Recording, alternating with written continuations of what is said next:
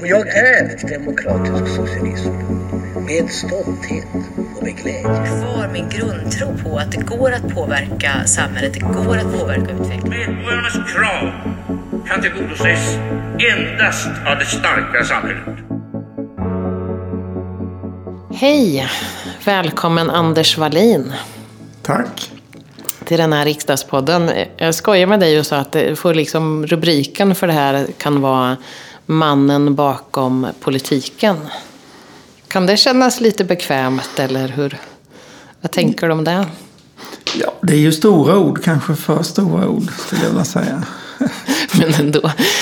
Men det är ju så att man tänker ju inte alltid, och oftast är det ju liksom politiker som är förtroendevalda som är de som frontar politiken. Men det är ju inte så att vi bara, dels har man ju liksom en folkrörelse och så, men det är ju inte bara så att det bara kommer. Det sker ju också ett arbete bakom, både med texter och allt möjligt. Och det där har ju du jobbat en hel del med. Kan inte du berätta vad du gör? Och... Jo, jag har jobbat som tjänsteman för Socialdemokraterna i riksdagen i nästan 15 år. Och även en del i regeringskansliet. Och eh, det är ju ett ganska stort maskineri. Jag hade ju ingen aning om det riktigt när jag började, hur stort maskineriet är. Men eh, riksdagen är ju uppdelad på 15 olika utskott som ledamöterna kan, ja, sitter i. Och eh, varje utskott har ju en enorm mängd frågor som de ska jobba med varje år. Men när började det då? För 15 år sedan var första gången du jobbade politiskt eller hade du gjort det innan? Eller hur? Ja, alltså. Jag har ju alltid varit politiskt intresserad. Och eh, tänkte när jag hade gått ut gymnasiet. Vad katten ska jag pyssla med egentligen? Eh, ja, men jag, är inte, jag är samhällsintresserad och politiskt intresserad. Och, eh, så jag gick en samhällsvetenskaplig utbildning, förvaltningslinjen på universitetet. Och tänkte, kan väl jobba med något sånt. Så att jag började som statlig tjänsteman på Länsstyrelsen Mm. Eh, i Malmö. Jobbade med regional ekonomi, glesbygdspolitik och så. Det fanns ju olika stödformer då. Ehm, de blev, ju mer, de blev ju större när vi kom med i EU, men de fanns även tidigare. Regionalpolitiska satsningar. Ehm, sen började jag jobba som, som kommunsekreterare och då kom jag ju ganska nära politiken. För då, ehm, då var jag sekreterare i kommunfullmäktige, kommunstyrelsen och en rad andra nämnder. Och eh, det var ju otroligt lärorikt. Så att jag skrev ju fram eh, de ärenden som kom upp, förslag till beslut och ja, inför eh, politikernas möten. Så att Hur länge då jobbar du med det? jag jobbade åtta år med det. Och det här var ju precis innan datorerna slog igenom. Eh, Så att eh, jag och ekonomichefen satt och klippte och klistrade ihop en budget. Kanske hade några hundra konton. Och så satte vi in ny text och klippte bort gammal. Det var precis i skärningspunkten. Några år senare så hade alla mm, persondatorer helt enkelt. Just det. Ja. Eh, Så att det var väldigt nyttigt. Så att jag lärde mig rent praktiskt hur man sätter ihop en budget för en, för en kommun. Hur det går till. Och eh, det är nog det bästa jag har gjort faktiskt. Med all respekt för riksdagen. Väldigt viktigt också. En viktig... Det var en bra ingång till eh, hur samhället fungerar. Och eh, sen blev jag uppringd av Sven-Erik Österberg som senare var kommunminister i regeringen Persson. Och han undrade om inte jag kunde börja jobba på central nivå. Han visste att jag var socialdemokrat. Men jag hade varit helt opolitisk tjänsteman och varit ganska noga med det. Ja, men du kan väl börja jobba centralt? Eh, nej, men jag vet inte. Jag kan inte göra någonting där, så jag. Jag vet ingenting om det. Men det kommer att gå bra, sa han. Okej, om du säger det så. så att eh, jag började med socialutskottet i riksdagen. Och eh, även om jag inte jobbar med de frågorna längre så har jag aldrig slutat följa dem. Nej. Det är ju ett enormt stort område med sjukvård, äldreomsorg, socialtjänst, eh, alkohol och narkotikafrågor. Hur intressant som helst. Så det är väldigt, väldigt mycket frågor som kommer upp varje år. Då fick jag ju hjälpa vår grupp i socialutskottet att Eh, ta ställning till olika frågor, skriva fram texter. Ja. Det var en enormt bra skola. Ja, men det kommer jag ihåg för att jag, när, jag, när jag var kommunalråd och höll på med de socialpolitiska området så, så var det några saker som jag tyckte att det var både en del kanske så här frågor som var lite knepiga men också sånt som jag tyckte var viktiga att driva. Och då frågade jag mig runt lite sådär av erfarna sossar. Vem ska man prata med? Och då sa jag, Anders Wallin ska du prata med. Så jag kommer ihåg att jag ringde till dig vid något tillfälle när jag var kommunalråd, bara för att liksom reda ut. Och det är sån trygghet att ha, för det, det var ju uppenbart att du har jobbat med de här frågorna mycket. Och att det känns tryggt också att kunna liksom bara sådär Eh, man är, känner sig lite så här, eh, vem ska man prata med om, hur ska vi göra med det här? Det är viktigt att, att, att ha någon i andra änden som kan, kan hjälpa en då. Så det var nog första gången som jag kom i kontakt med dig. Men då förstår jag att du hade jobbat med de här och hade ju bred kunskap. Ja, jag hade också varit, jag sa inte det, men jag har också varit tjänsteman i landstinget. Så att mm. kommun och landsting kunde jag ju. Det är klart att det är en viktig bas i sociala frågor. Mm. Mm. Och sen jobbade jag ju, då fick jag ju börja jobba med Ylva Johansson. Och eh, jag insåg efter bara några dagar att ja men herregud, eh, så, vilka otroliga kunskaper hon har och vilken eh, kapacitet hon har. Och då kände man, här får jag skärpa till mig mm. för att matcha, för att kunna vara någon hjälp. Mm. Ehm, sen så småningom så bytte hon upp. Ja, vi hamnade i opposition och hon bytte uppgifter och då började jag jobba med Lena Hallengren. Hur länge jobbade du med Ylva då? Var det under en... Ehm, jag jobbade fem år, säg från 2005 till 2010. Mm. Ehm, sen efter 2010 så började jag jobba med Lena Hallengren. Också hon ett känt namn i ministersammanhang. Mm. Mm. Hon har ju också bred erfarenhet och hållit på med både förskola, sociala frågor och, sen eh, utbildningsfrågor. Så att mm. det är oerhörd eh, bredd på de två politikerna. Mm. Och eh, det var nog min bästa skola. Det är inte bara jag som har försökt hjälpa dem. De har ju sett till att jag har eh, blivit mer och mer kunnig. Mm. För vad, hur ser liksom, för, för det här måste vara, för Lena Hallengren jobbar du med, det var under den här perioden som vi satt i opposition. ja, det var ju opposition då inför 2014. Mm. Och eh, i princip så i princip så hade vi ju kontrakt redan på morgonen. Mm. Innan vi hann träffas på jobbet så hade vi kontakt. har det hänt något i media som vi behöver kommentera? Um, har Göran Hägglund hittat på något? Mm. Ska vi säga något? Vad ska vi göra? Så att um, om, man är, om man håller på med ett område då läser man tidningen selektivt. Så jag läste dem med socialutskottsögon. Mm.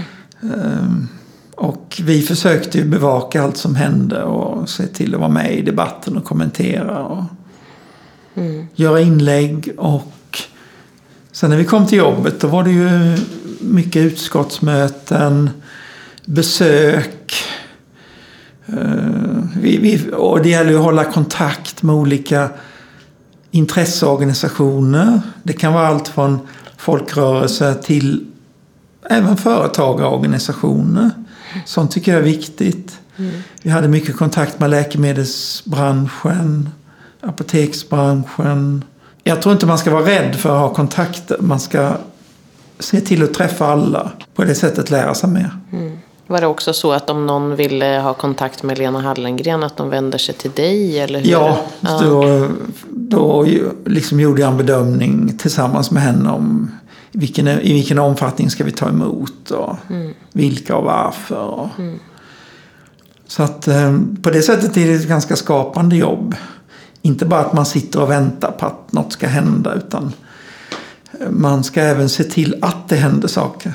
Skapa en debatt om någonting som man också Ja, drivs av. Och, ja men verkligen. Och eh, det var ju rätt heta frågor. Det handlade både om apoteksavreglering och det var äldreomsorgen hamnade ju i skottgluggen.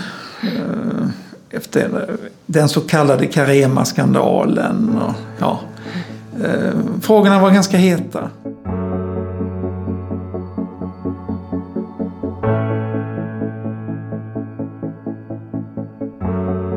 Men vad skiljer sig att vara politisk tjänsteman i opposition och att vara i majoritet? Alltså i majoritet så har man ju då har man ju hela regeringsmaskineriet till sin hjälp. Det är ju en enorm avlastning och innebär ju att man kan ägna en hel del tid åt andra saker. Planera långsiktigt. Och... Men även det som tar tid i majoritet är att man ska ju också representera. Eller den politiker man jobbar åt ska ju representera både regeringen men också Sverige ibland. Liksom. Och det där tar ju väldigt mycket tid. Mm.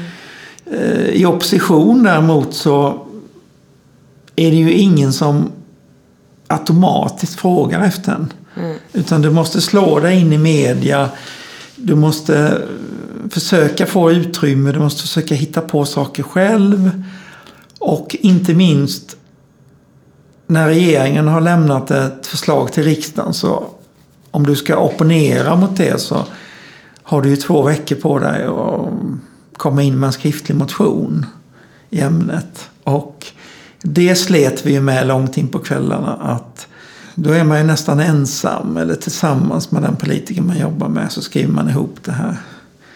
Så då, då känns det ju verkligen som Asterix mot hela den romerska hären. Att man är en eller två personer som ska försöka matcha hela det här maskineriet på andra sidan. Och då gäller det att veta vad man, vad, vad man vill och um, argumentera i frågor som har betydelse istället för att sitta och leta fel. Det är liksom inte det som oppositionspolitik ska gå ut på. Eh, Felfinneri. Utan vad är det som verkligen är viktigt? Eh, att vi eh, tar in på en annan väg liksom.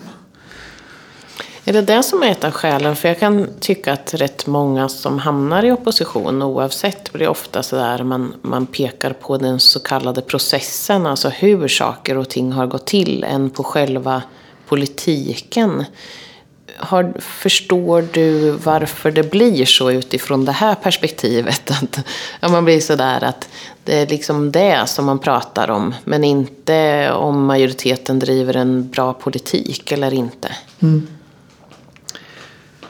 Nej, men eh, jag tror att oavsett färg på regering så finns det en risk att oppositionen blir eh, en felfinnarverksamhet. Eh, där man håller på med småttigheter. Och jag tror faktiskt oavsett politiskt block att egentligen vill ingen vara i det, i det facket. Men man hamnar lätt där för att eh, man behöver få utrymme i media, man behöver visa att man eh, är ett alternativ och då blir det lätt lite det blir lätt lite trist eh, och småttigt. Istället för att ta de stora linjerna och här behöver vi verkligen ha en annan riktning och varför. Och, eh, och jag tror att man behöver lite självförtroende för att undvika detaljerna och jobba med de viktiga sakerna. Mm. Så att mer självförtroende för både tjänstemän och politiker. Mm. För det behövs verkligen, oavsett vem som sitter i regering, så behövs det att det finns folk som granskar och gör det på ett konstruktivt sätt. Som, för både opposition och majoritet ska ju tjäna befolkningen som helhet. Men jag tänker också det, att jag tror att även majoritetens politik regeringens eller kommuns, alltså mm. vad, vad vi nu, oavsett vilken nivå vi pratar om, så blir också politiken bättre om man har en opposition som är bra och granskar och kommer med egna förslag. För då Ja. måste man höja sig själv lite mer. Ju mer alltså, jag tror att det, är både, att, det är ett, att det är bra för båda. Mm. Om oppositionen är bra så blir också majoriteten ännu bättre och då blir också oppositionen bättre. Mm. Och det vinner demokratin på. Då får man ju också förmodligen, alltså, jag tror det är större sannolikhet att få bättre förslag. Mm. Bättre utkomst av det liksom. Nej men så är det verkligen. Och, eh, eh, politik ska vara frisk, frisk debatt. Men det ska ju liksom inte, i sin sämsta form så blir det inte det utan det blir grälsjukt. Va? Och vi vet ju, det behöver vi inte mäta för att veta att eh, folk tycker inte om det egentligen. kan man känna själv tycker jag. Ja, När man ser på en debatt som är grälsjuk, det är inte så roligt. nej. Nej. Och ett sånt klimat är inte bra för en positiv utveckling i samhället. Nej, precis. Men nu har du ju bytt lite roll. Nu är du, nu är du tjänsteman fast på ett annat sätt. Ja, jag är chef för politiska avdelningen som jobbar med det politiska stödet till riksdagsledamöterna för Socialdemokraterna. Och jag är också sekreterare i riksdagsgruppen då. Så att eh, nu är det ju mer administration och personalfrågor och planering för min del. Så att det är ju lite, lite annan roll. Så kan man väl säga. Jag kan ju sakna politiken för att det var ju därför jag började. Jag hade aldrig en tanke på att jag skulle chef över andra människor överhuvudtaget. Det har inte varit något som jag har strävat efter. Utan jag har känt mig ganska komfortabel med eh, rådgivarrollen liksom. Men eh, ibland är det nyttigt att göra något annat också tror jag. Det kanske utvecklar mig på sikt. Men du har ju, måste ju ha varit med om så otroligt mycket som den här rådgivaren och tjänstemannen. Du har ju, du har ju sett så mycket. Vad, kan du se, vad är liksom skillnaden från när du började? När Sven-Erik Österberg kallade hit dig centralt. Och hur, hur, vad är skillnaden i politiken idag? Mycket är ju likt eh, genom årtiondena, det får jag säga. Men ska jag peka på något som ändrats så är ju den massmediala bevakningen har ju ökat. Vi tyckte det var mycket då för 15 år sedan men det har bara ökat och ökat och ökat. Och eh, det som tidigare var att det kom en tidning om dagen. Och eh, den hade en upplaga per dag ungefär och sen var det ett antal nyhetssändningar. Det har ju förändrats till ett ständigt pågående uppdatering både i tidningar och nyhetssändningar. Det pågår ständigt. Så att på det sättet har det massmediala tempot ökat och det påverkar politiken jättemycket. Skulle jag säga. Vad skulle du säga att det påverkar som inte människor kanske tänker på? Förstår du vad jag... Alltså, det blir svårare att vara eftertänksam i ett eh, mediaklimat som kräver en omedelbar kommentar till allting. Eh, Du får ett hetsigare eh, klimat, debattklimat överhuvudtaget. Där det blir svårt för lyssnarna att få någon helhet i det. Det blir som en följetong liksom. Som man inte riktigt vet när den tar slut. Och, eh, så på det sättet så har det, tror jag det har blivit lite svårare att vara politiker. Ändå. Eh, och navigera i det här landskapet. Och eh, om man tidigare hade tidningar och nyhetssändningar som ett sätt att komma ut så har man ju idag sociala medier som alla som är konsumenter där vet ju att men det pågår ju ständigt. Twitter är väl det tydligaste exemplet på en företeelse som inte alls fanns för 15 år sedan och de som är på Twitter är själva ganska... Ja, man ser både för och nackdelar. En fördel är att man kan komma ut. En nackdel är att det blir så otroligt grälsjuka och halvt hatiska debatter hela tiden. Så att eh, helt klart att sociala medier från att ha varit en ensidigt positiv eh, sätt att bara komma ut till ett sätt att få hatstormar mot företeelser och personer. Och, och det gäller inte bara politiken. Det påverkar skolbarn och mm. ja.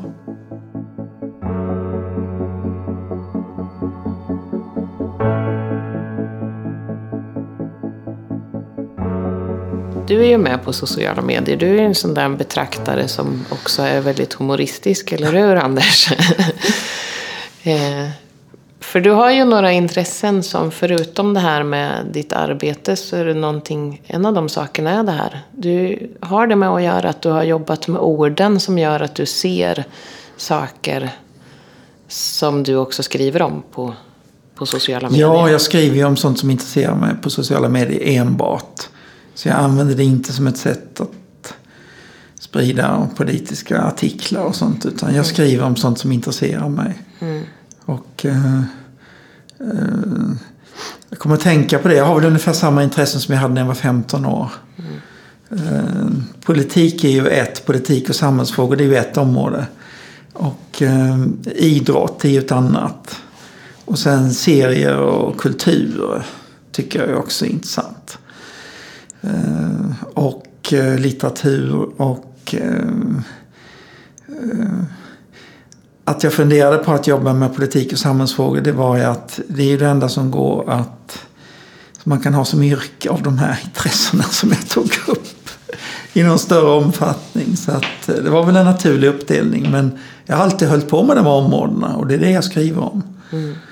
Så att jag tycker om att skriva om serier och resor och eh, lite udda saker. Mm. Kulturhistoriska udda saker. Du är Tintin-fantast. Ja, Kan man säga fantast eller? Det kan man nog säga. Tintin är ett intresse som har följt mig genom livet. Eh, Jag läste naturligtvis Tintin som barn och sen hade jag naturligtvis en period då jag inte alls läste serier. Det tror jag alla har.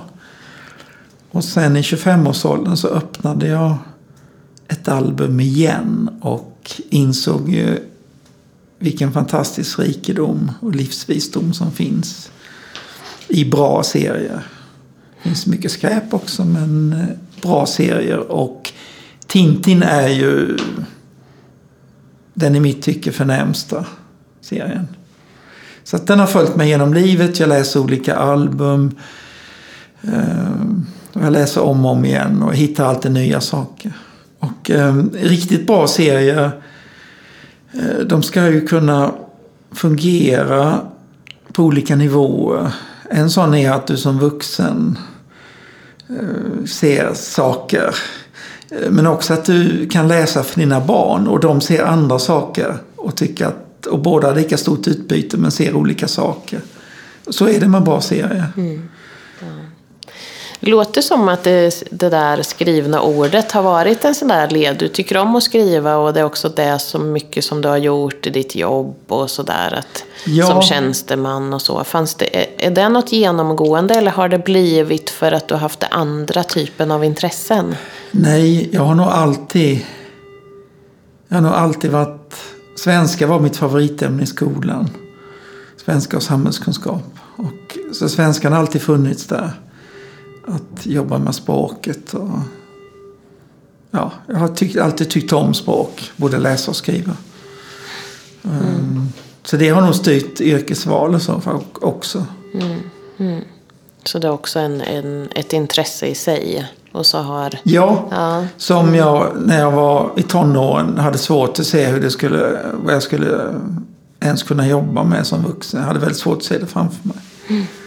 Och det är svårt att vara tjänsteman om man inte heller gillar att skriva kanske, eller? Ja, jag tror det. Eller tjänsteperson som en del säger, jag vet inte. Men, att, att, fakt, att, att det, blir, det blir svårt. Ja, ja. Ja, nej men... mm, jag tror det är så att vara politiker också. Det går att vara politiker utan att tycka om att skriva själv och så. Men du har en stor fördel om du tycker om att skriva själv också. Men precis, det tänker jag också att det är möjligt, även om man inte tycker om att skriva, att vara politiker. Men det underlättar ju eftersom man också förhåller sig hela tiden. Det är ju ett, man, om man ska prata, det be- behöver ju också vara ett, ett språk som man känner sig bekväm med. För även om, om, om du hade skrivit något till mig eh, så måste det vara någonting som jag känner att jag känner mig bekväm med. Ja. Nu kan ju du om är man, så vet man ju det på ett ungefär, eller hur? Jobbar man, om, när du har jobbat för Ylva Johansson till exempel, så tänker jag att du vet ju ungefär vad hon på vilket sätt hon tycker om att uttrycka sig och också vilken typ av underlag som hon mm. behöver eller mm. önskar eller vill ha, mm. eller hur? Det är ju ett, ett det blir ju, man växer, på det sättet växer man ju ihop. Och ett, lite, lite symbios. Så är det absolut. Mm. Det finns ju politiker som har haft väldiga problem med språket när de växte upp och så. Men de har en fantastisk vilja till och intresse för samhällsförändring. Och eh, då går det bästa faktiskt. Eh, motivation, idé, idérikedom eh, trumfar ju över om du har problem med det andra. För det kommer ändå det kommer du ändå bemästra med tiden. Eh, så att eh, vilja är ju underskattat. Mm. Det behövs eh, vilja och jag har träffat så fantastiskt många politiker som brinner för förändring i olika partier. Och det är också det som gör att miljön blir så stimulerande. Och det ska man inte underskatta. Jag trivs ju med riksdagen som miljö. Mm. Och, eh, ja, jag, jag tycker om riksdagen som arbetsplats.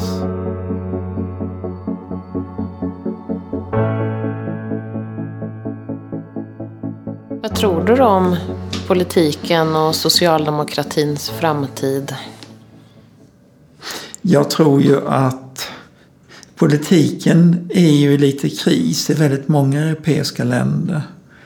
Ehm, där det är ständiga regeringskriser och det är populistpartier och det finns missnöje. Och folk protesterar på gatorna. Det är gula västar i Frankrike och det är brexitrörelse i Storbritannien. Och det är högerpopulister i Tyskland. Och på det sättet så är ju problemen ganska stora för hela det politiska systemet på kort sikt. Men eh, på längre sikt så tror jag att situationen är ganska ljus.